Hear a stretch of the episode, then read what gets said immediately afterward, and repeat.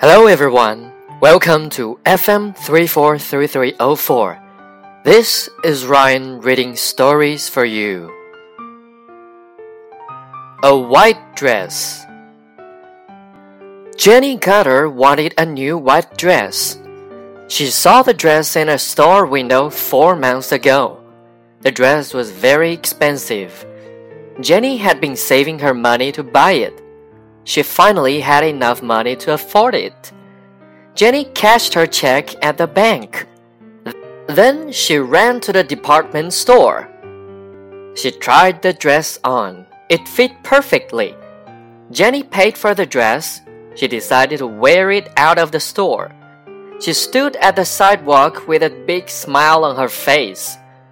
A car quickly sped by. It ran over a big puddle.